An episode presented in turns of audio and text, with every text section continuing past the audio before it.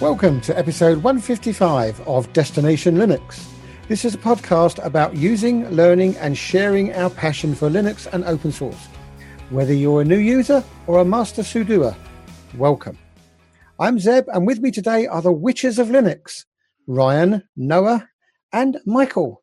So, Noah, what spells have you been casting this week? You know, I have been casting the spells of uh, of Raspberry Pis. I've been playing with a lot of various different things. Nice. I uh, we yeah we I actually found somebody made a a viewer that basically pulls individual RTSP streams and can pull them all together and then multiplex them.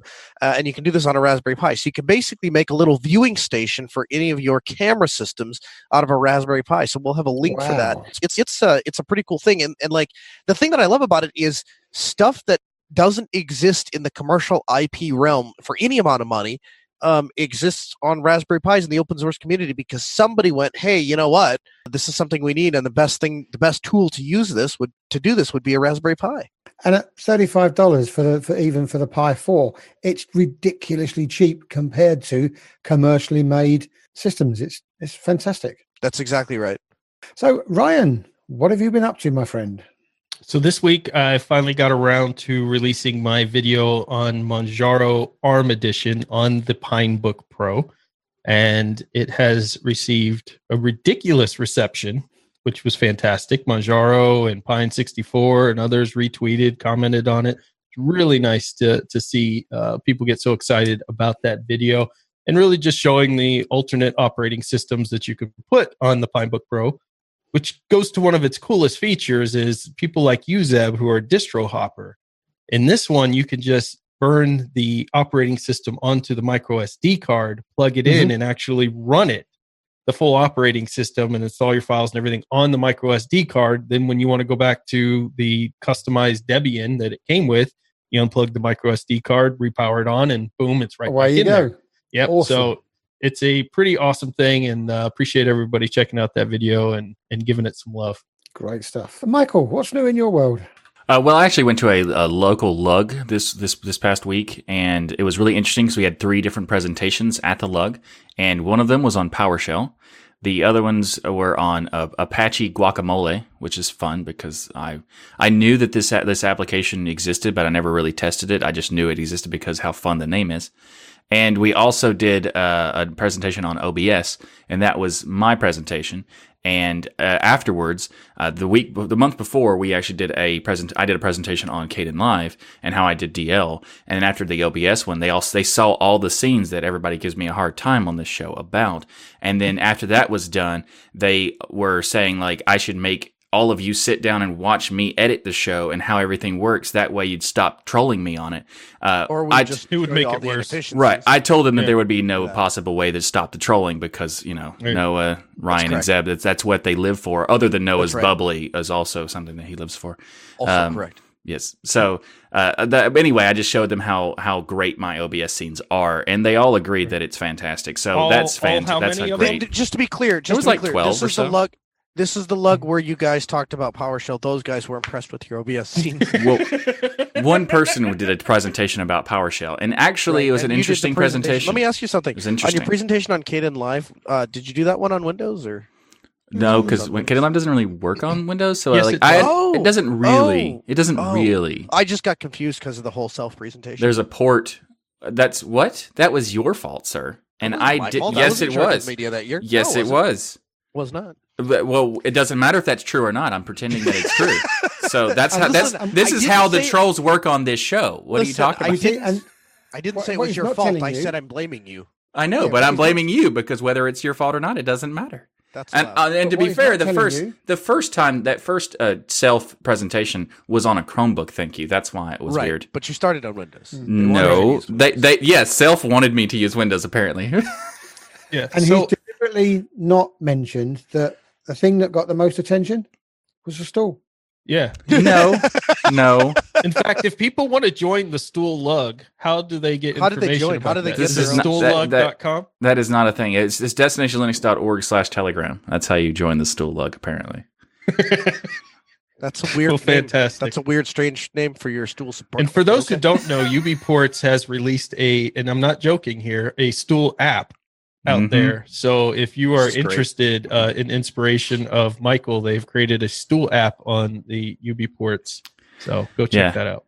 It has excellent reviews from what I understand. Yeah. And Zeb, how has your week been? Well, I've been testing Fedora 31 and didn't have a very good time of it, unfortunately, with the net install version. Oh no. I tried both Plasma and XFCE, and they just didn't feel right. You know, when you install something and you reboot it, and it's like, meh, something's not feeling right. So I thought, okay, let's wipe all those and let's go for the basic Fedora XFCE ISO. And boy, what a difference! Instantly back to that slick Fedora feeling. Um, added the RPM Fusion. I did the usual NVIDIA multimedia codec jig um, and everything's now chickadee boo. That's interesting. So you tried Endeavour Net Installer last week. You loved it. Mm-hmm. Fedora Net Installer didn't like it. It it just It- felt weird. Yeah, I don't know whether I'd chosen the wrong components because what confuses me is you pick that you want to do XFCE, and then up on this right hand side is then a whole host of programs that you're meant to select. And I never know what I'm meant to select and what I'm not because I've tried selecting them all before and the whole thing just went poof and, and didn't work at all. So this time I selected nothing.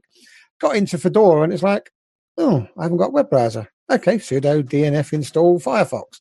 So it's not really for me intuitive what you are or are not supposed to add. So, but doing the um, actual respin, or not the respin, but the what do they call them? Fedora spins. Right. So I got the full XFCE ISO, installed that as I would do any other ISO, and it worked. It worked really well. So apparently you're not alone, Zeb. Uh, Jason in our patron chat says I'm testing the KDE version and I'm not having the best experience with it either. So there you go. Mhm. Uh, looks Well, like you, you- should go for the regular ISO and maybe something's buggy with the net install version at the moment. possibly, but yeah, that's so. That's what I've been up to this week. Usual Linux stuff with Zeb. Very cool. This episode of Destination Linux is sponsored by DigitalOcean. DigitalOcean offers the simplest, most developer friendly cloud platform. It's optimized to make managing and scaling apps easy with an intuitive API, multiple storage options, integrated firewalls, load balancers, and so much more. You can get all this plus access to their world class customer support for as low as $5 a month. Or you can use their flexible pricing structure for as low as 0.7 cents per hour. And as Ryan would say, that's cheap. Yeah. DigitalOcean also has 2,000 cloud agnostic tutorials to help you stay up to date with the latest open source software, languages, and frameworks. Get started on DigitalOcean for one month free with a $50 credit by going to do.co forward slash DL. Once again, you can get started on DigitalOcean with that $50 credit by going to do.co forward slash DL. And we thank DigitalOcean for sponsoring this episode. Up first in the community feedback this week, Leaston writes in to say, Dear DL, a big thank you for providing such great entertainment and education about Linux. I really enjoy and look forward to your podcast each week, and I have learned so much over the years. I would like to raise with you a prickly discussion topic for uh, based on my many years of use and exposure to listening to over 10 podcasts dedicated to Linux. The topic being Linux snobbery. I have spent some considerable time over the past 18 months listening out for what I would describe as the dark side of the force over recent times as I've seen this as an opposite of what Linux truly represents to me and the community. The darkness manifests itself in a, in many subtle forms such as jokes, derogatory comments, uh, inter- interestingly over referencing Linux Mint or no mention at all over of common distros. In my detailed observations, I sense that using certain distros are perceived to be a bizarre badge of honor and superiority. Uh, by the way, Arch uh, is, is used by Ryan. Uh, and there are some Whoa. podcasts that have, be- have an unbiased undertone towards a specific distro only uh, at the cost of neutrality.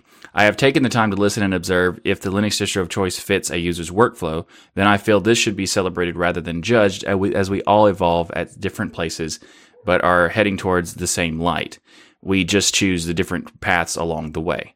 So he says Linux rules, long live Linux, and kind regards. He also says, P.S. Uh, this season, this is the season of goodwill, so we should all be put nice to Michael because Michael rocks. I actually did not add that into the into the email. You didn't. That actually was there. That was there. Um, so. I almost deleted the email, even though he had a really good point in here because he put that just in there. Just because of that. Yep. Yeah, but I, I let this one slide this okay, time. that's cool. I think he has a good some. You know, this is actually coming up quite a bit lately, Mhm. almost nonstop between Twitter, Telegram, you know, just forums, people talking about this negative attitude. I had a comment on the video I did, which somebody was saying, Hey, I'm curious, why is everybody so into Arch in this thing? I tried it. I didn't think it was such a big deal, but people act like it's this badge of honor if you run Arch and that type of thing. And I made the comment and basically said, you know, the whole thing with Arch is you you enjoy the AUR, you like the customization, the things you learn while you install it. It's stable, it's a rolling release. That's why people like it. Everything else, a lot of it is kind of jokes. Or if some people actually believe they're superior because they run Arch, they need to get their head checked. But those people belong. Those people exist in every type of environment. Yeah, um, sure. And actually, the example he gave here wasn't Arch; it was Fedora. Interestingly enough, and and some of the specific Yeah, I gave it just to give a undertones. razzing to Ryan. Yeah. so Of course, naturally. I mean, see, everybody picks on me, so the next email needs to say, "Please leave Ryan alone and quit." Tell Michael to quit picking on Ryan. no, there, there Uh, wasn't an entire nonstop. episode just dedicated to a stool for you. Well, I didn't buy a nine dollar stool either, so I didn't deserve it. But it's interesting. I, I'm hearing a lot of. I'm hearing a lot of this. People talking about this, and you know, I every time I hear this, I reflect back and think about any time that we have been, you know, negative towards a project or had issues, and there's this fine line that you have to walk because just because we say something we don't like that Ubuntu does or Fedora does or Arch does Mhm. doesn't mean we hate the people doing it doesn't mean we dislike the distro just means we don't like it when we had Yeah. a discussion in our telegram group recently about powershell. Powershell is interestingly enough some people got pretty worked up over the powershell thing. We were talking about the fact that i noticed when i was asked to install it to see if it would work on a pinebook pro that this message flashed by really quick and i was like huh what's that? Because i was testing someone said hey i want to know if the, the powershell works on it. And I go up to the message and it talks about telemetry that it's enabling. And it gives you the option, though, at the end to turn off that telemetry, but it flashes by during the install process. It's not at the end where you would pause. It's during the install, it flashes real quick this message that, hey, by the way, we're installing telemetry.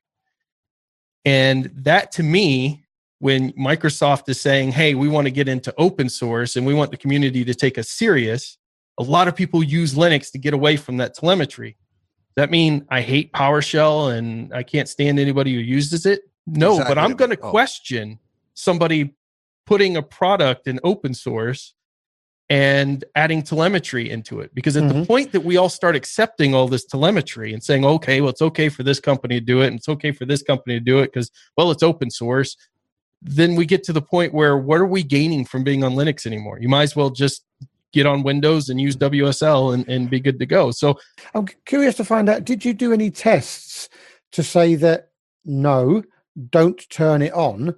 Was it then leaking information like they do on Microsoft, where you say, no, you know, there's absolutely no way of turning everything off and you have to send at least basic information?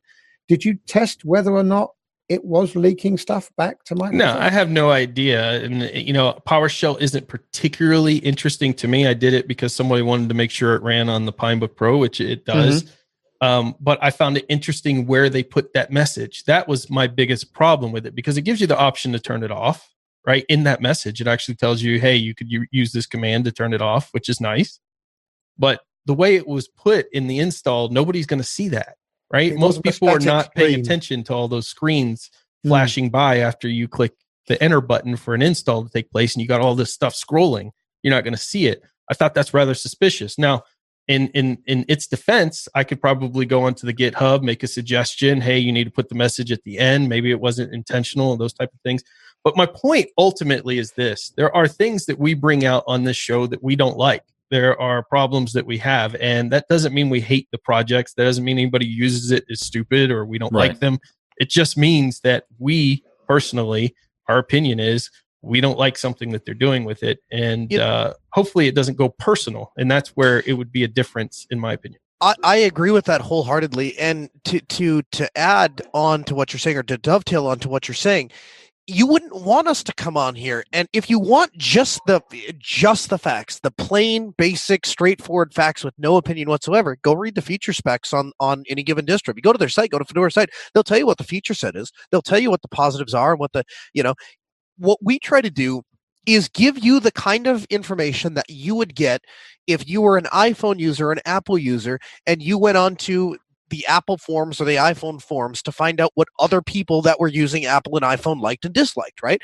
And so, as people who just use Linux every day for all of the things, even Michael, as much as we give him crap, because we all take this stuff very seriously and ryan works for a you know a, a major uh, a major corporate company and michael owns his own business and i own a business and and and zeb is not only lives on it personally, but also, I, you, do you work on Linux, Zeb? Uh, I don't, unfortunately, no. But I am a I am a software tester, so I have that for technical Peppermint. background. So, But, yeah, but- not only for Peppermint, but in my real job as well.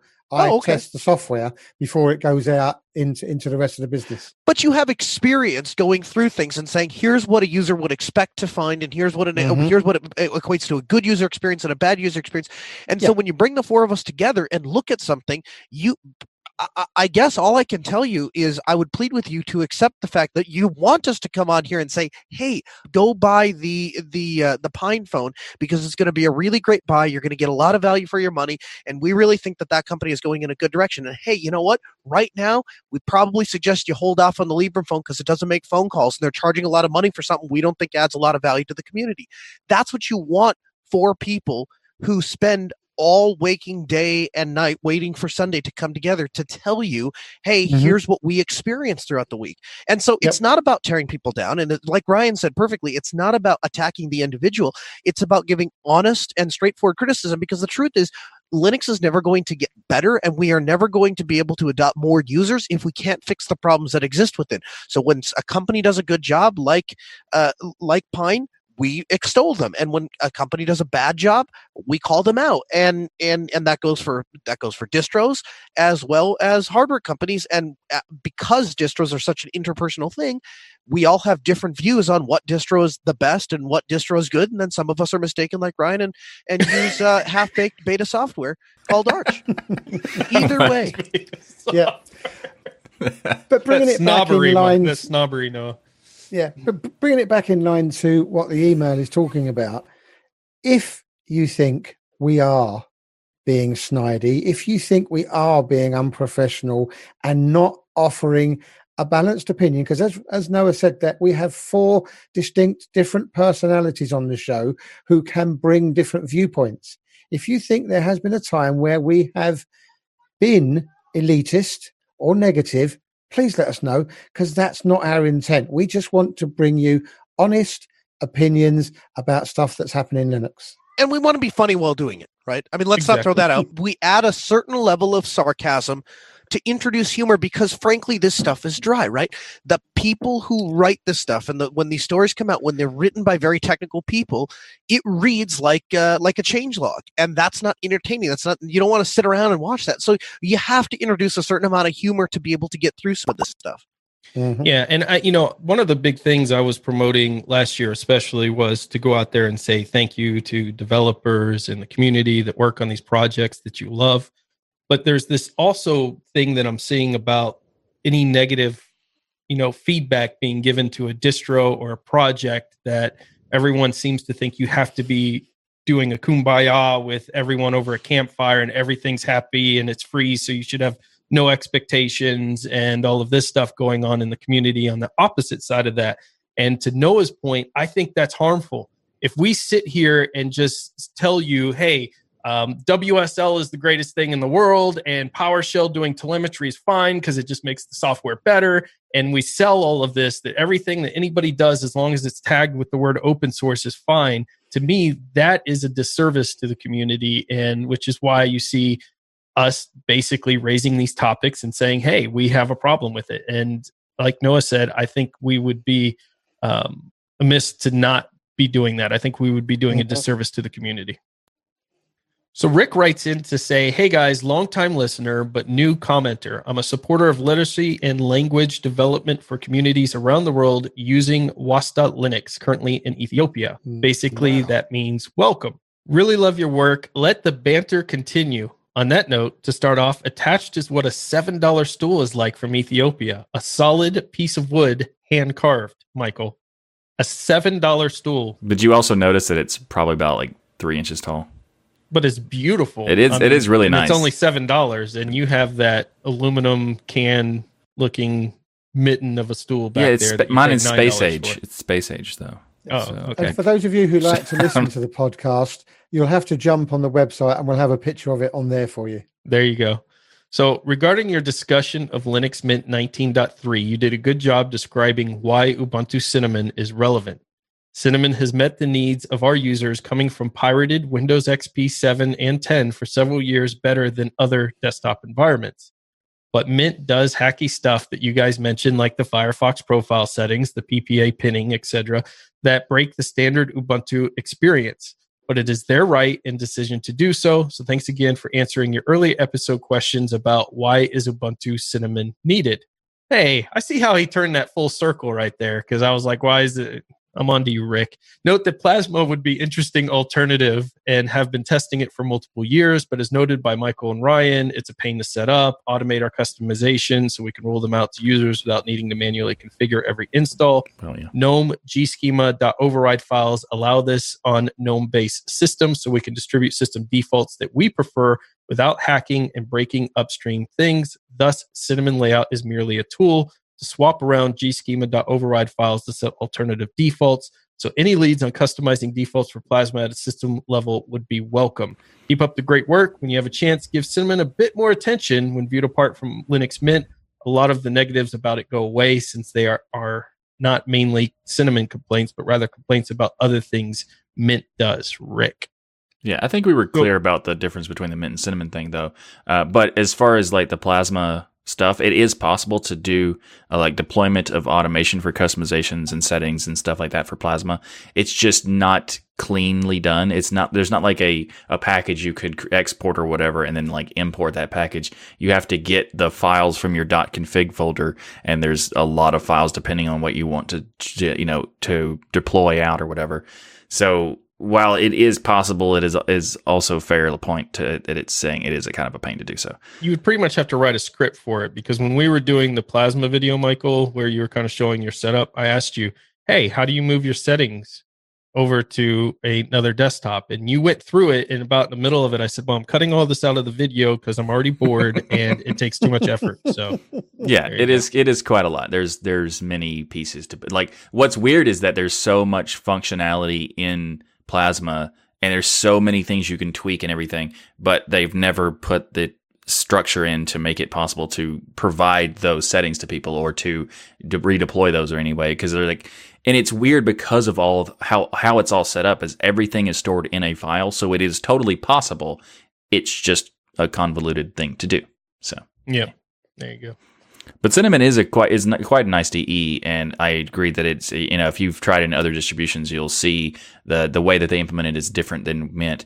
Um, although I do think that Mint is is definitely the place to test out cinnamon, consider you know since they make cinnamon and everything. Uh, so it's it's it's like what cinnamon is supposed to be. So it's if if you haven't used cinnamon in a while, Mint is probably the best one to try it out in the first place. Uh, but there there the issues with Mint is like this actually goes along with the previous uh, topic where we were talking about the uh, you know the negativity of you know some of the community being like having a stigma attached to things and i think that cinnamon and mint are that kind of thing but it's it's also to point out that mint our, our negativity towards mint is specific to certain pieces but other pieces are, you can also recognize there's good things about it too so it's it's kind of like the same thing of a project having a just because there's a negative aspects in certain cases doesn't mean that we don't like the project entirely and i think that mint is a good example of that Mhm. And these two emails highlight why we love hearing from our worldwide community. We have many ways for your voice to be heard. You can send us a short email or video that may get incorporated into the show. Send your video links or emails to comments at destinationlinux.org. We're so proud to have FreeGeek as our community chosen sponsor for Destination Linux Network. If you're not aware, the Destination Linux Network, we're doing a charity program for a FreeGeek that was voted on on our DLN forum.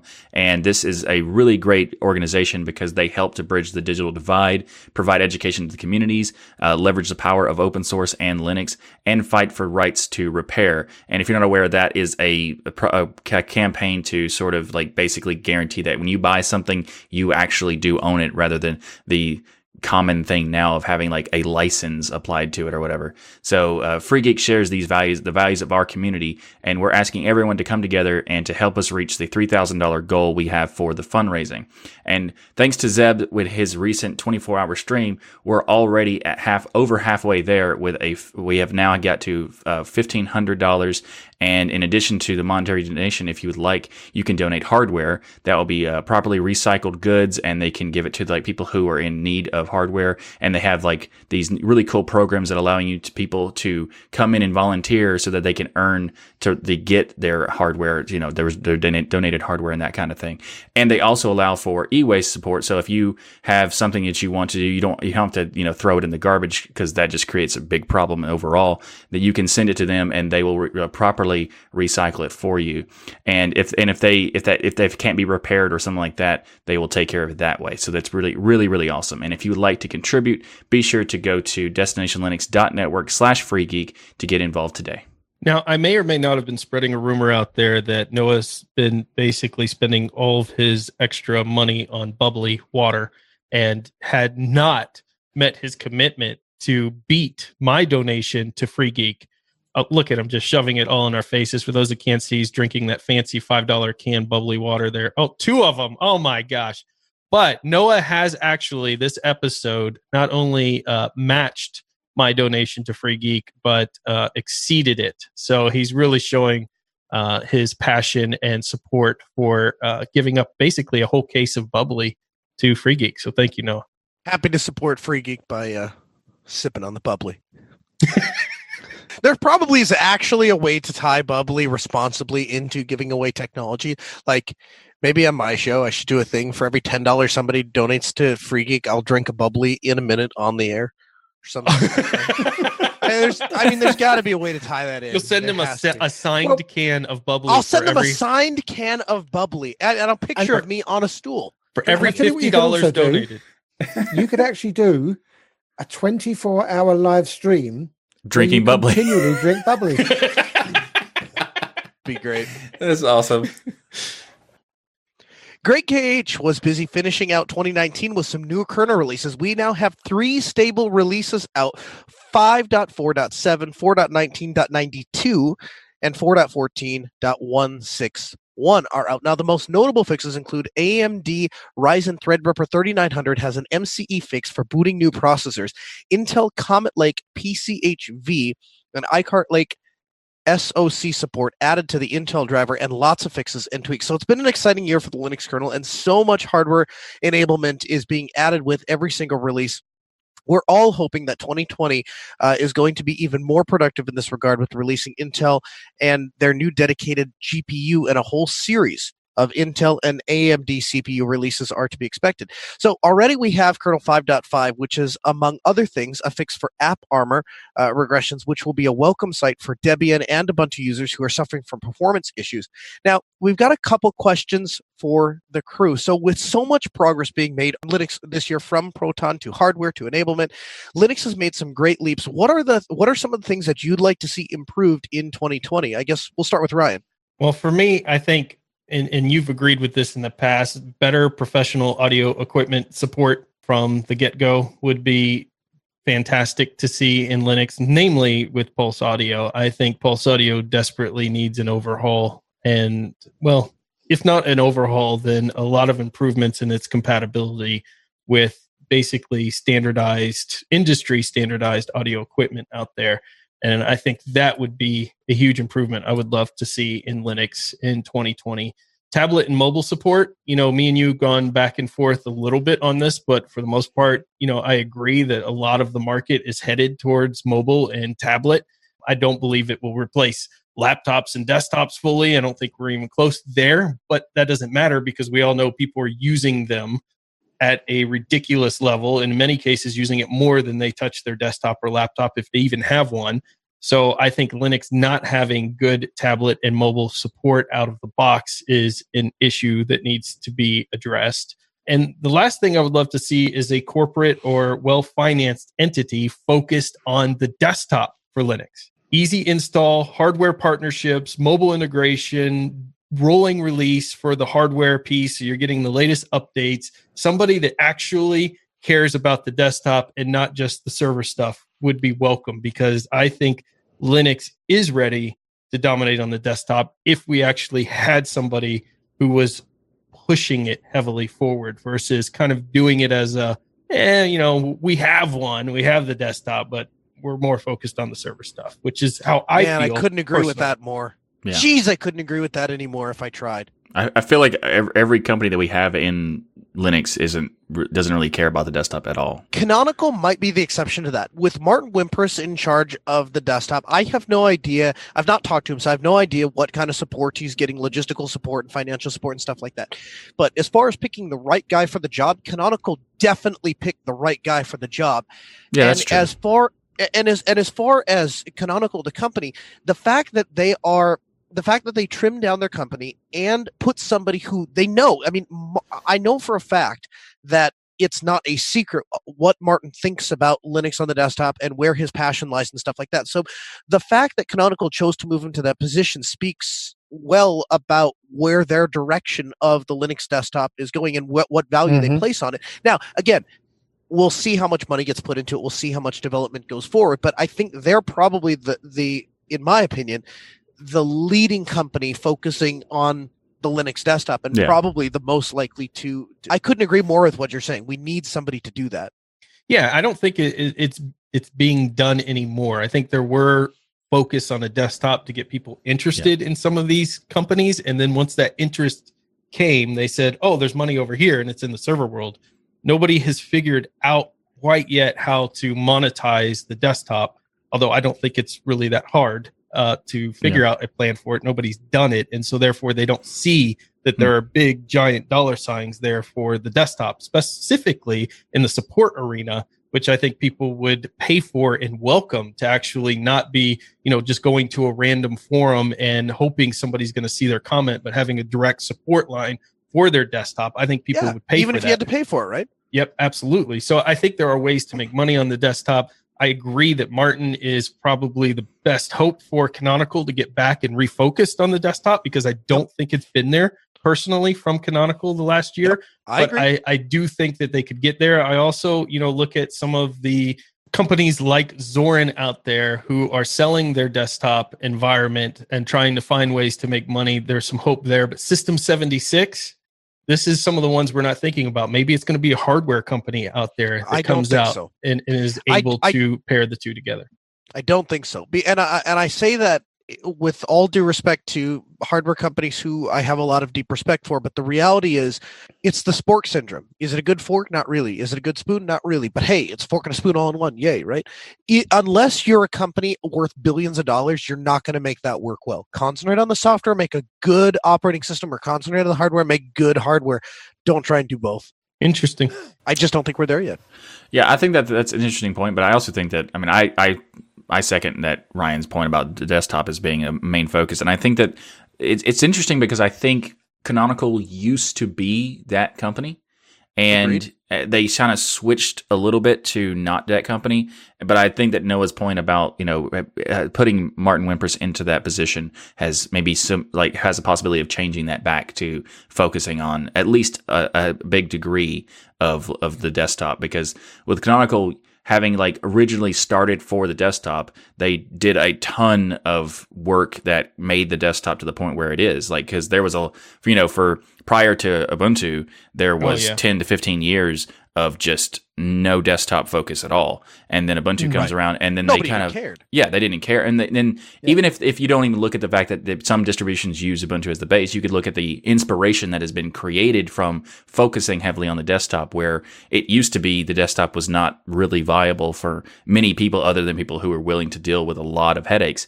And now we have a position where Ubuntu can be used by practically anyone, you know, as long as their application that they need is available. So like there's so much progress that has been made, and I hope that that continues because uh, there's there's so much potential, even just you know making money in the support side, but also having the potential for uh, you know providing a full full ecosystem of an operating system that can do everything. Because essentially, the only thing that, that is not there is the desktop still. So let's get into the specifics here because I can hear the comments already. Somebody saying, "Oh, you say they're not doing as much for the desktop. What do you mean?" And for me, I'll give you my example. Is this year I've been unable to use Ubuntu and that has never been the case in the last four years. Ubuntu was always the solution that if I couldn't get something running, I installed Ubuntu, boom, all my hardware worked, everything was fine. It was always my safe place until this year.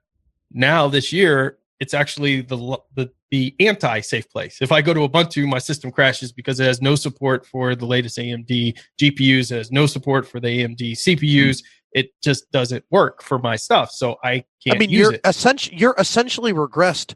You've essentially regressed to using beta software to be able to get Linux to work on the desktop for you. That's that's How, the severity of this. No, you mean I What's, use the fantastic and incredible Arch? It's project. good beta software. I agree. Yeah, yeah. No, but Fedora, for instance, has those patches work worked in. So if you have people are talking about the 5700 XT, you're gonna have to do some hackery to get that to work in Ubuntu right now. Uh, you do get the latest Fedora, boom, it's going to work right out of the box. So who's taking the desktop, you know, uh, in, in, a more serious basis? Now, that's me, and everybody knows my AMD thing, but I think people want to hear what your thoughts are, Noah and Michael. And when you say that, what do you mean? When I say uh, when I'm talking about Linux on the desktop, to being yeah, not seriously, being focused on. Yep. I, I think that to a certain degree we focus on the wrong sides, right? Like anybody, and I, we, I, geez, if we haven't proven this in Linux, I don't know what has getting the basics of a desktop environment down where we can launch applications, close applications, manage processes, restart, log in, log out, stuff like that, right? A lot of people have gotten that right in their own different way. I there's you'll if you go into the Linux forums, you'll find people debating nonstop day and night if KDE is better than GNOME or GNOME better than XFCE, whatever. There is no consensus on that, and frankly, the reason for that is because they're all pretty good. Where Linux falls down, or where Linux on the desktop falls down, in my estimation, is we are not working with software manufacturers. We're not going to the Adobes of the world and the Slacks of the world and the telegrams of the world and the and whoever it is that that has that needs uh, that that has software out there we're not going to them and saying how do we make this work better? I'll give you a perfect example. The latest version of telegram that i have on my ubuntu installation every time i go to download a picture it gives me this message saying that i'm not using the most up-to-date version of the telegram uh, of telegram right? What mm-hmm. is the most up-to-date version of telegram? That's weird. So i don't tried, get that on arch huh so, well, and to your point, it depends on what distribution you want. It depends on how you install it, yeah. right? If I'm yep. trying to installing the Snap package, I might have a different experience. But if I install the Snap package, then all of my downloads go to an entirely separate location. There's all these little weird paper cuts that exist inside of Linux, and they're not enough that any dedicated user is going to, they're not going to get in the way because we just troubleshoot our way around it because we're used to mm-hmm. it. And I stand by what I've said for years, which is you just have to decide what problems you want to solve.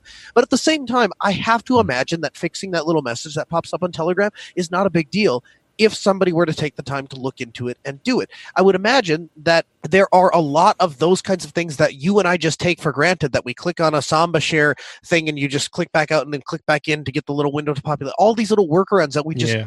do subconsciously. That's what's keeping Linux out of mainstream. What's keeping manufacturers mm-hmm. like Dell from saying, or well, other manufacturers like Dell from saying, "Hey, we'll just ship this stuff on our computers if people want it." Right.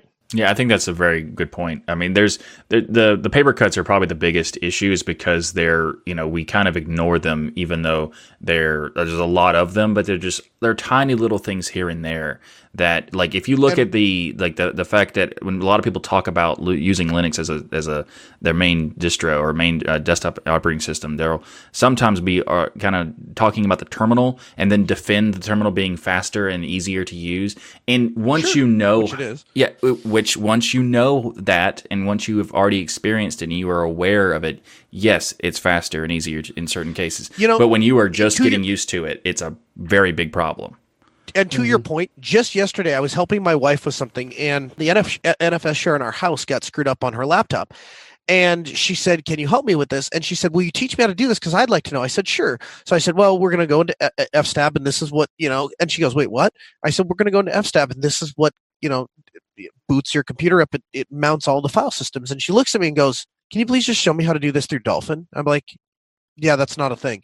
Like there little right. stuff like that. We should be able to mount NFS. I mean, if NFS is the draw is the network file sharing thing that we're going to use on Linux, why isn't there a way to? And if there is a way to do it through the UI, and I'm just missing it, there probably is. But chances are it's probably some third party add-on or some piece of GUI software that I have to use. It's not mm-hmm. just I click connect to server. What kind of server is it? NFS, and then enter in the NFS share like I would do on any other operating system. Little stuff like that kills us. And I just, I really would like to see us get better about that.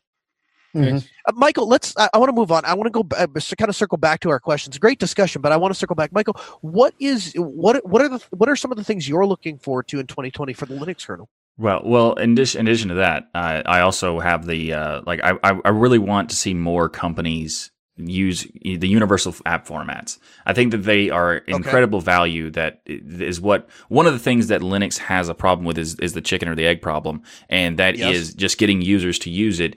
And the reason why we don't have people using it is for certain applications aren't available. And prior to the yep. universal formats, there was not a reasonable option for people for a company to support Linux. Like when I when every time I had a thing when when the, first app the app formats came out with snaps and app images and Flatpaks were announced, I was a huge fan of these. And there was this uh, question on like Ask Ubuntu where if, if someone was asking like why is this being done, and it was just and my response was basically they they have so much value because they make the traditional package format not necessary for companies. And this is a huge importance to me because when you have like I've been ev- uh, involved in creating software for Linux and an app level for a long time. And one of the worst things about doing that was having to have different package manage package sources for each distribution and also each version of each distribution. Because if I made a pa- yeah, if I made a package for Debian, that doesn't mean it worked on Ubuntu. And if I make a package for Ubuntu, uh, 1804, it doesn't mean it works for 1904. Like there's so many different pieces that just create such a headache that if you take that apply that to like 20 different different distros that a company would expect to be like to you know expected to support it makes it where there's so much reason to just ignore Linux because of the amount of effort and the amount of value in it because of how like the chicken or the egg problem. Once the companies are supporting it, there's more value in how many people they're getting value or getting usage of. But the main thing is the those app formats make that that issue completely moot and that's why i hope that there's a lot more push for those formats. Whatever whichever format you want to me doesn't matter because they all work together and there's no conflict. So whatever company wants to choose whichever one they want is I that going to be the problem to your point though michael is that we're going to fragment the universal package manager to the point where we're right back to where we started? I mean there's the app image the flat pack the snap not me, really. I'll use whichever one happens to have the software I want at the moment, but they don't they don't conflict yeah, with each what, other. So it's right. it's it, whatever they pick. And that's to Michael's point.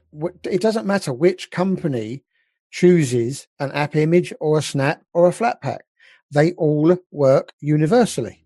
Now, if you prefer snaps over Flatpak and Adobe decide to deliver their software into Flatpak, then you've got a big decision to make. Do I want to use Adobe because they've put it in Flatpak, or do I continue to use open source stuff? But the fact that they've got it there and they can just concentrate on one of the three, and let's hope that more don't come along because I think three is going to be a big enough choice for them. It will hopefully mean that they start bringing their software over. Yeah, it yeah. used to be like now having the three different formats is somewhat issue in this in the argument of like there's a little bit of fragmentation, but the three formats that do not conflict with each other is a much better fragmentation situation than we used to have, where we had 40 different package formats and they all had different versionings of them because you even if you had even if you ignored the other ones that exist like eopkg and you don't even talk about that you just talk about the big two rpm and deb those still had massive conflicts with a different version of the distro you're using or the different base of the distro that you're using there was so mm-hmm. much of a like uh, like even the three is a thousand times better than it used to be. So I think that those those the fragmentation of the three universal app formats is not really that big of an issue because of there's only three now and they are they allow for support for so many different distributions and it also makes it where uh, there's no conflict whether if they use snaps or flat packs. that's the biggest value that, that there is no conflict and it, it, doesn't matter to me which which one they use. Uh, there are some issues still with all three of them in a variety of different ways. So whatever the, the company decides to pick is fine. But I think that's the biggest push for what's value what could be making the, the desktop actually becoming more viable. See in, in most industries at some point like for instance i don't remember what the competing was but it came out with microsoft. It was like hi-fi. Was it hi-fi was the format digital video format versus blu-ray no, and that was HD DVD. Yeah, HD DVD. That's it. So there was that versus Blu-ray, and there were all these arguments about which one was better, and there were good points on both sides. But eventually, the industry stopped and said, "Okay, we've gone with Blu-ray. Let's stop producing HD DVD and having." you know both of them sitting on the shelf and confusing people with two different things linux doesn't ever do that right it's just well that's because there's no there's competing no with flatpak versus snap versus app image yeah. versus you know whatever. He's, he's, no, I, I, agree with you 100. percent I was just Michael made a passing comment. I just wanted to address real quickly. I, I, I to to to correct that, I guess what Ryan's saying is that there is no there is no choice made for consumers, and most people don't want to make a choice.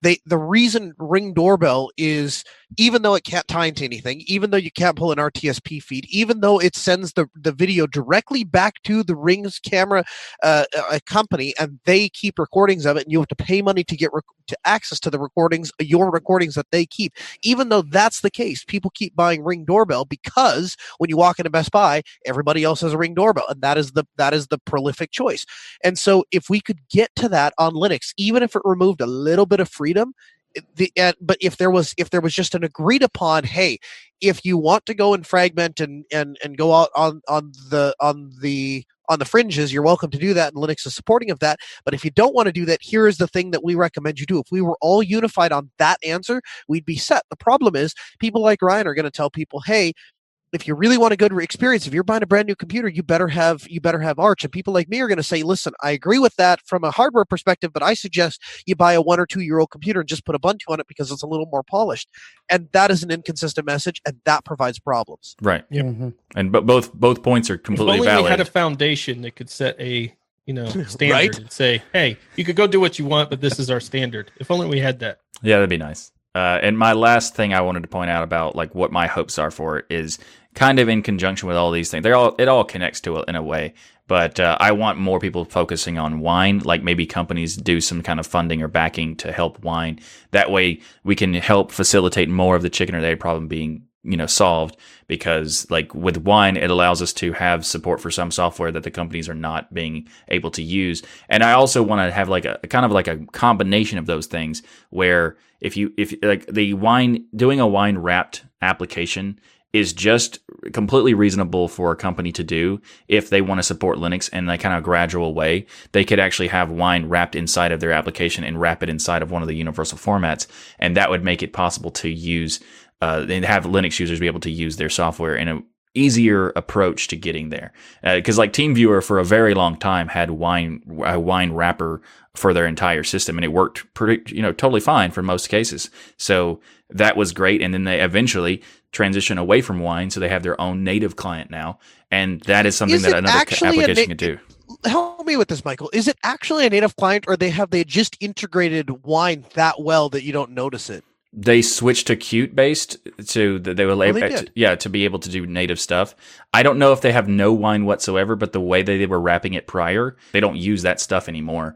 And I don't know if it's a if it's you know because it's proprietary. I don't know if hundred percent out of wine, but they did get rid of the toolkit that required them to use wine, and that they did announce that that's why they were not doing the wine wrapper. So I don't know if they are if they're not using any at any level, but the client is no longer wine wrapped.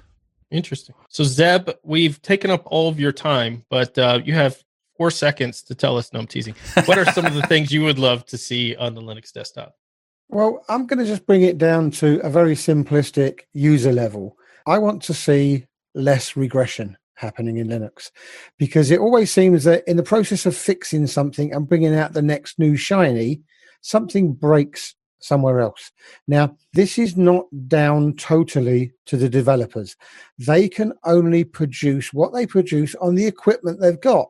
So, where we, the community, can help is that we, Linux users, need to offer more of our time in testing the software before it comes out. Now, people will say, Oh, I'm not clever enough to test software. Yes, you are.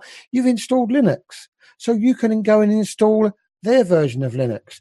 You can simply test the new bits of the software that they have produced in their release notes and does it work for your hardware?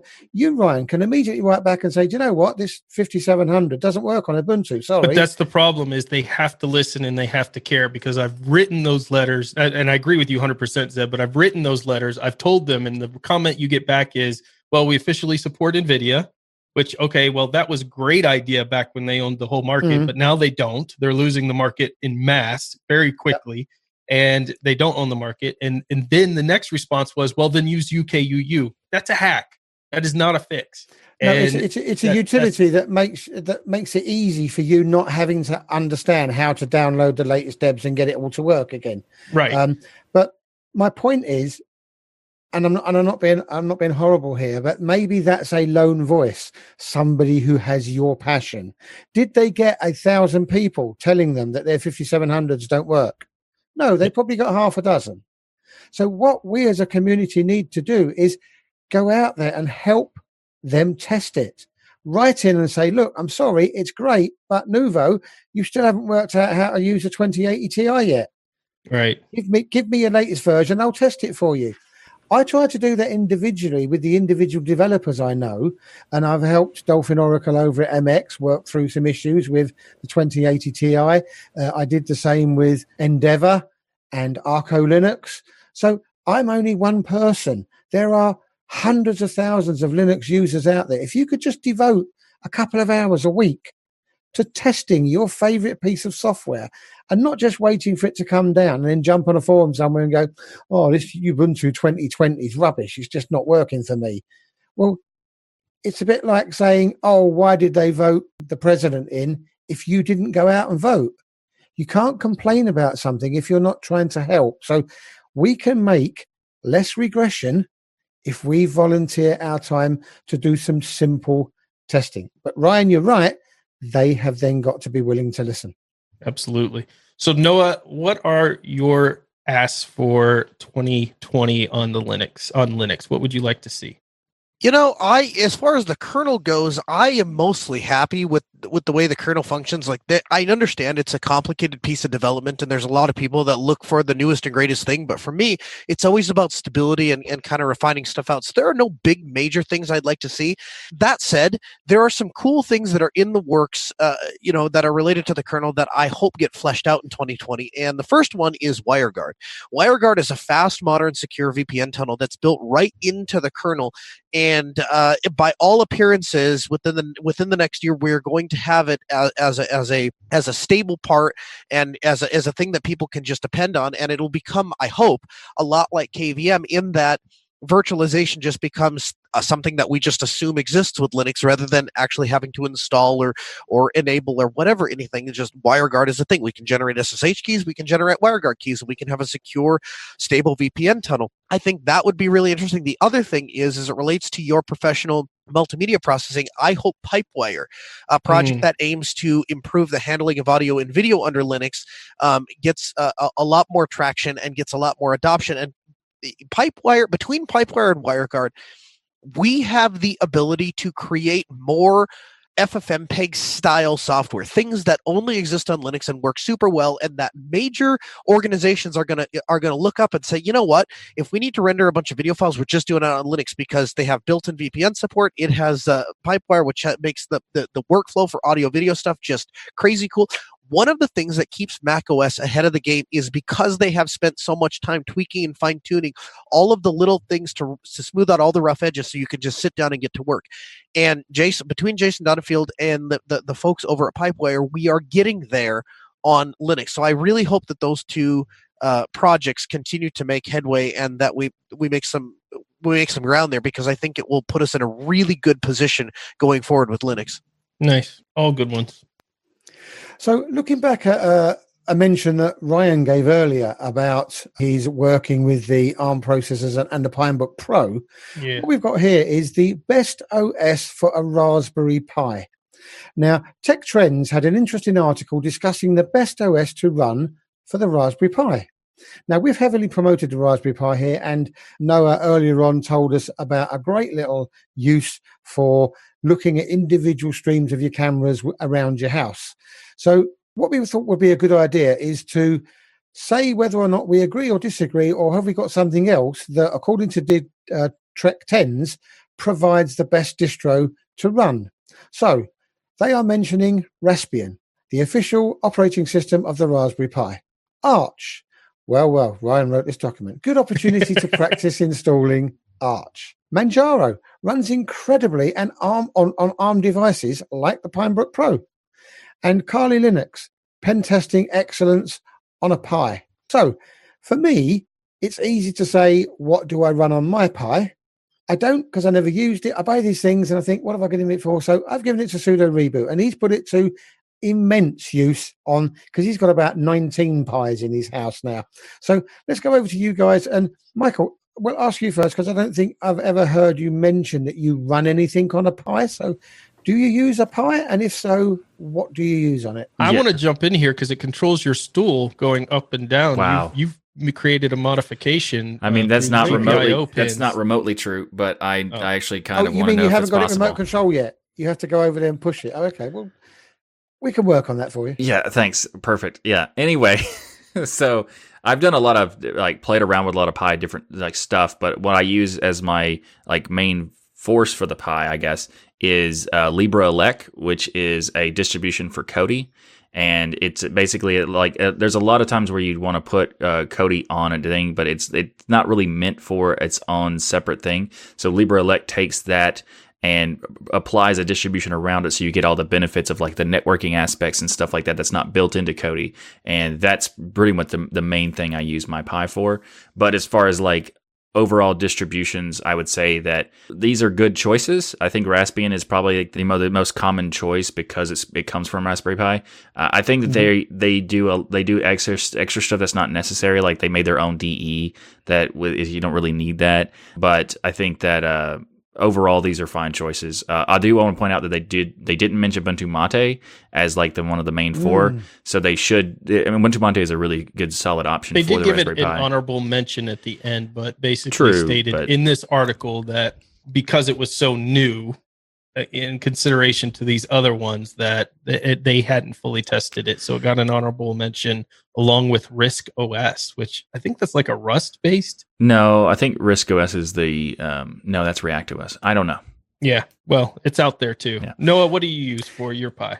I usually use the Noobs installer, and then if it's a desktop distribution, it's usually Ubuntu Mate. Like if it's, it's something I'm going to actually click around. If it's an appliance-based thing, it's just whatever the the Noobs, whatever the project recommends. So most of the time, that's Raspbian with something added on. So like Volumio has their own image that you flash onto it. A Home Assistant has its own image that you Mhm. flash onto it. So 90% of my pies are flashed with some special thing. Um, but if I was going to pick like a distribution, I was going to run it like a computer, Ubuntu Mate, hands down, not even a not even a question for me. Yeah, I really like Ubuntu Mate on the Pi, and I helped uh, do some beta testing for it. Had a fantastic time when he was first working on it. Um, but I generally stick with if it's not a desktop experience I'm doing on the Pi, then I stick with Raspbian just because it is pretty much any how-to document or anything is going to be linked back to Raspbian. In fact, my Pi hole and everything else is based on Raspbian. I will tell you though that Manjaro runs so well on these devices. So if you've not checked out Manjaro as an option, if you're an Arch fan, um, I think it's just absolutely incredible on the Pinebook Pro. And I imagine I haven't put it on regular Raspberry Pis that it's good there too. And I also want to mention, you know, we talk about Raspberry Pi a lot, but there's a lot of other single board computers out there that you can play with. I think Raspberry Mhm. Pi, you're going to have the most support, right? You're going to see the most documentation and help and forums because that's what everybody has. But for instance, you know, we talk a lot about Pine 64. Well, they have the Rock Pro 64 option, which is a two gigabyte and four gigabyte variation with a very high end CPU and GPU in it as well that you could play with and install these OSs on in addition. For instance, Manjaro, when I went to their download site, had a direct uh, install for the Rock Pro. So you have other options on these boards as well to do project with. Yeah, there's quite a few options. I mean, there's like the Raspberry Pi is probably the biggest known, like I guess, brand for these kinds of boards. But there's a ton of stuff. Like the Pine 64 has multiple different boards you could check out. There's the Banana Pi. There's the Beagle board. There's a bunch of other stuff like the Odroid and many, many other things. So like there's there's and also there's a, the only issue with these kinds of boards is that one operating system that's built for one doesn't necessarily mean it's going to work for another. So if it's sure. if they make it for the Raspberry Pi, there's no guarantee it's going to work for any of the other boards. So you want to make sure that when you go to get one of those boards, you have something in mind for that particular board and you know what you want to use will work with it. So that's the kind of the thing. So you don't want to just go out and get a random board if you don't if you haven't done any research on it because of that whole ARM based. I mean that, that's a good point sometimes I just find a good deal on a Raspberry Pi and will buy it just because I know at some point I'll find a project for it. And it always works out. There's always some point there's a project. Whereas if you buy one of these other boards and you find that project you want and well, it just happens to not be compatible with it, that would be a shame. Yeah, so, exactly. Yeah, make sure you know what you're you're getting. Yeah. And actually that's given a good thing for me because next time I find the urge to buy the Raspberry Pi 5, I'll just buy it and ship it to you, Ryan. Thank you. I actually would appreciate that. I'll take them all the time. So let us know in the community what you do with your Pi. We see some of the the folks in our patron chat saying they use Armbian for headless Pi-hole. And I'm sure there are many other awesome projects that you're involved in. There's everything from robotics to AI to clustering them together. There are so many projects, it's endless with it. But I would love on our discourse forum for you guys to post pictures and show us what you use your Raspberry Pi or alternative, maybe what you use your Rock Pro for, and let us see and I'll make a thread for this particular topic so you can go, you have it directly in the show notes to check out and let us know what you use on your Raspberry Pi or whatever other board you use as well. Excellent. So we're going to move on to another section, but this is actually kind of somewhat similar because we talked about the Odroid, and there is a new device that looks really cool that's coming out later this month, and it's called the Odroid Go. It's a $50 handheld device, which is essentially basically like a retro games device, but also it can be used as a, a full computer well, not a full computer, but it's usable as a computer because of the power it has in it. So this is uh, for anyone who has like nostalgia for the Nintendo DS, Game Boy, PSP, the Sega Game Gear, any of that kind of stuff. You can use the Odroid Go advanced system that's coming out that allows you to essentially play these games through an emulation software. So this yeah. Later in January, there's going to have this this device is going to come out. Uh, that's what the estimate is right now, and they have it's a 3.5 inch display with L- like an LCD display. It's going to have 1.3 gigahertz Rockchip with a quad core ARM processor. It's going to have a Mali GPU with the G31 MP2 graphics. It's going to have one gig of RAM. Uh, it's going to have its uh, built-in st- uh, speakers, headphone jack as well, and it's going to have 3,000 milliamp hour battery. So it's it's really cool because it's essentially it allows you to do like the old style handheld game, but in a more you know uh, do it yourself sort of approach. So you can have you can actually customize it and put on your own different uh, emulation station interface, or you can have like uh, you could I think you could put like one of the retro style and like RetroPie or whatever. Yeah, RetroPie or like or like Lakka or something like that. Uh, so it's what's it's a really cool idea, and I think it looks pretty slick. Uh, I, I like I don't know why, but I really like the transparent case of it as well. I've always loved the transparent cases to look yeah. inside and see the the components that make it up. Yeah, this really looks cool. like they ship you a kit, and that's why it's so inexpensive. They basically ship you all of the parts, and you assemble these parts into your portable game system. Right. But it looks pretty cool. The price though we talked about this in in my DasGeek Telegram chat about the price being one of those things where it's so low, everyone's like, could it really be as good as it looks? Type of thing. I hope it is. It looks very very neat. I would love to get this in the hands of my kids, yeah. for instance, for traveling or going on trips where they could play some of these games. And back when Zeb did have a Raspberry Pi, we had a little competition going of who could get the most emulated games. Zeb won. I, I think he had like, I don't know, some ridiculous, insane amount of games. How many did you acquire? Um, I think it ended up being, I don't know why, but the figure of two and a half thousand um, springs to mind.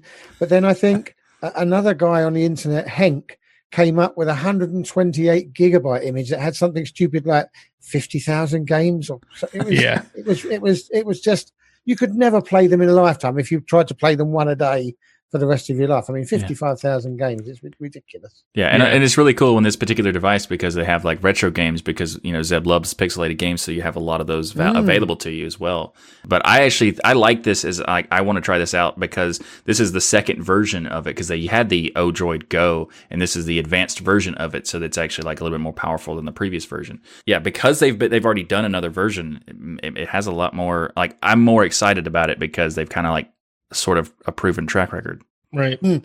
I can't wait. You know, three.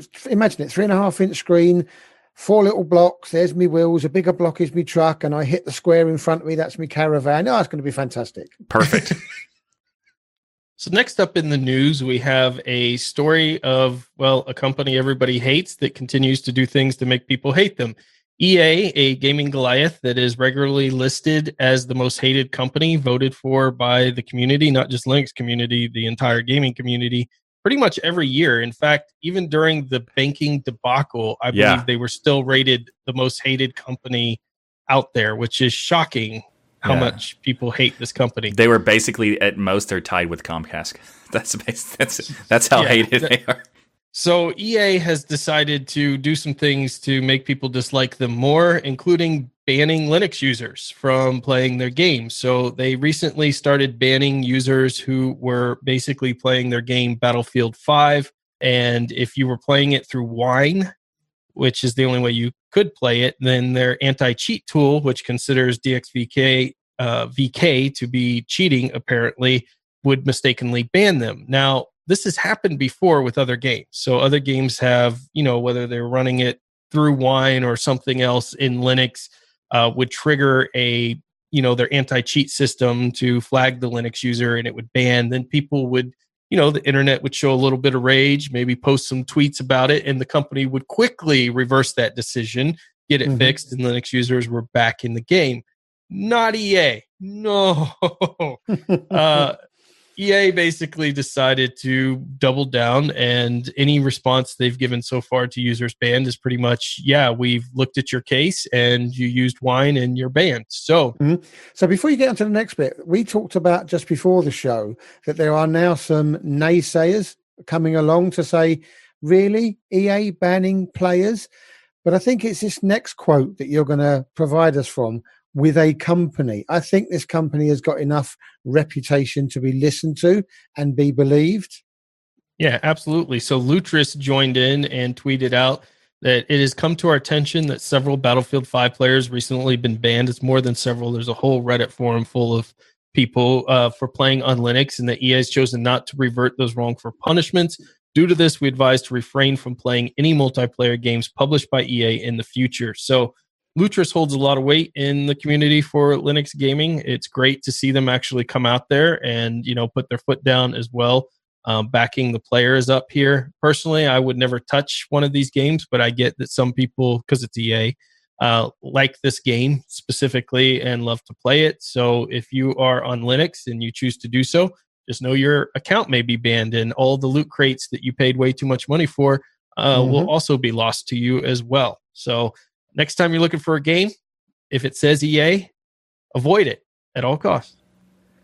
So, up this week on the Software Spotlight, we've got an alternative to your usual um, media player or your usual MP3 player. We've talked about in the past QMMP and all of the other Clementines and Lollypop and all sorts of other applications, but you can actually play your music quite well from the terminal. So, CMUS, music player for the terminal.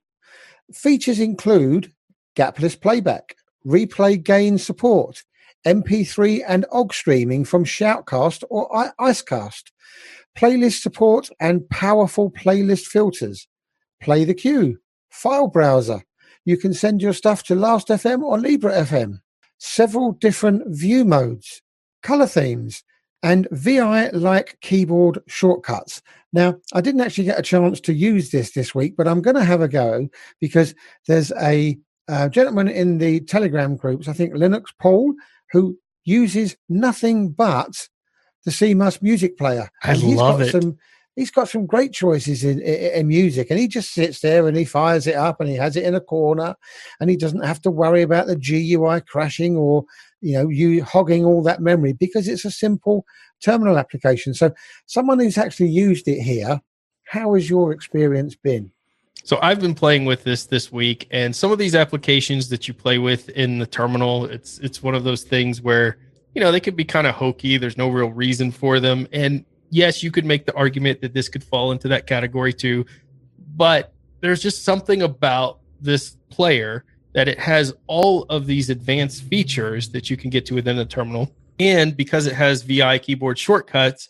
If you're one of those people like me that I don't get to work in in VI all day long or Vim, and memorize all of these shortcuts. I basically have to force myself to go in there to work on something because my day job, I don't do Linux uh, every day. So having something where I get into the terminal, utilize some of the VI shortcuts to run things, open file managers, browse different uh, areas of the music. To me, it was just a lot of fun to play with. It's a fun project. That's what it's for. And I've enjoyed the heck out of it. Yeah, I, I used to use it as my main media player or music player back in the day. Uh, it's very powerful. It's very featureful. It is incredibly fast and efficient because it's a terminal application. But of course, it's a terminal application, so it doesn't look that great. So it depends on what you're kind of looking for. But I think that CMUS is a fantastic music player if anybody wants to, you know, check it out. Staying with the CLI functionality of the episode, did you know that you can adjust the external monitor brightness display right from your command line with DDCUTIL TIL. It's a utility that will allow you to adjust the brightness of external monitors. Now, you might say to yourself, why would you want to do that? And the answer, of course, is when you connect your laptop to an external monitor where you're sitting down for the night, and all of a sudden the monitor comes on. It's a nice 27 inch 4K display that you buy, and boom, right in front of your face, white bright light. You're like, ah, do you really want to go into the control panel and open this thing up and click on the monitor and then, or would it, would you just like to map a hotkey to a given little script that just lowers your monitor and you can? I want to map a hotkey. Exactly, and you know what? You're going to be so proud of me. Ryan, this came from archlinux.org. Of so the it did. DDCCI, the display data channel command interface can be used to connect external monitor external monitors implementing the monitor control command set or MCCS over I2C ddc There's a lot of acronyms here. Super the point simple. is you can uh, you, the, the Sounds point like you're reading put from the Arch Wiki. Here's the bottom line. You can put some magical incantations into the little command thingy and the brightness will change in your monitor. That's what we all need to know. And oh. that's your tip and trick this week. And I that's love pretty it. cool. A quick question on that then. How does that differ from and how much better is that from the xrandr output, your monitor name, minus minus brightness 0.7?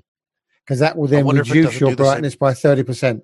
I wonder if it doesn't do the same thing. Well, does that interface Um, with external monitors, Sep? Yes. Yes, No, I know. Noah's does, but I don't know if. No, yeah, no. The minute you connect it, xrandr will know that you've got your laptop monitor Mm. and you've got another monitor. Yeah, but you've got So to you- run the command of which one. You have to find out what it's named. Then, yeah, right? and, it, and it's Yeah. simply xrandr. Yeah. So you run xrandr. Well, the same as you're going to have to know from Noah's thing, which Right. monitor are you going to reduce? So with the xrandr command, you literally say output this terminal with this brightness setting, and it literally reduces the screen in front of you by whatever percentage you put in. This you do the same thing. It looks like it's very similar. You basically will put DDC UTIL, and then you could put, you know, set VCP to 10 or 70 or whatever you want the value to be. Nice. I'll have to check this out. So, a big thank you to each and every one of you for watching or listening to Destination Linux. If you want a behind the scenes pass into the making of this show and see Michael yelling at us for all those people that think Michael's so nice, Ma- if you want to see why news. he is not so nice, then you need to become a patron. You have the opportunity to chat with us live. Consider becoming a patron and keep the show going. You get perks like access to the live recordings. And if you can't show up to the live recordings, you also get unedited versions of the show that you can watch at your leisure. The best part is you could join for just a few dollars a month on Patreon or Sponsus. Destination Linux Network also has a new way for you to become a part of the network by going to our destinationlinux.network page and joining our forums and Mumble servers. You can even become a part of the community even. While you're there, you can check out all of our shows as part that are part of the network, like the new DLN Extend podcast, where they take the hottest topics and do a deep dive, providing different perspectives and additional insight into the topics covered on the show, like DL throughout the week. So please get back to us and provide some feedback or ask questions you may have. There are numerous methods you can do this. We have email, comments at destinationlinux.org, our Telegram group, our Discord, uh, discourse, Twitter, Mastodon, and other ways that you can find us on our website, destinationlinux.org forward slash contact. So please keep the comments and questions coming. We love to read them and hear of ways we might be able to improve the show.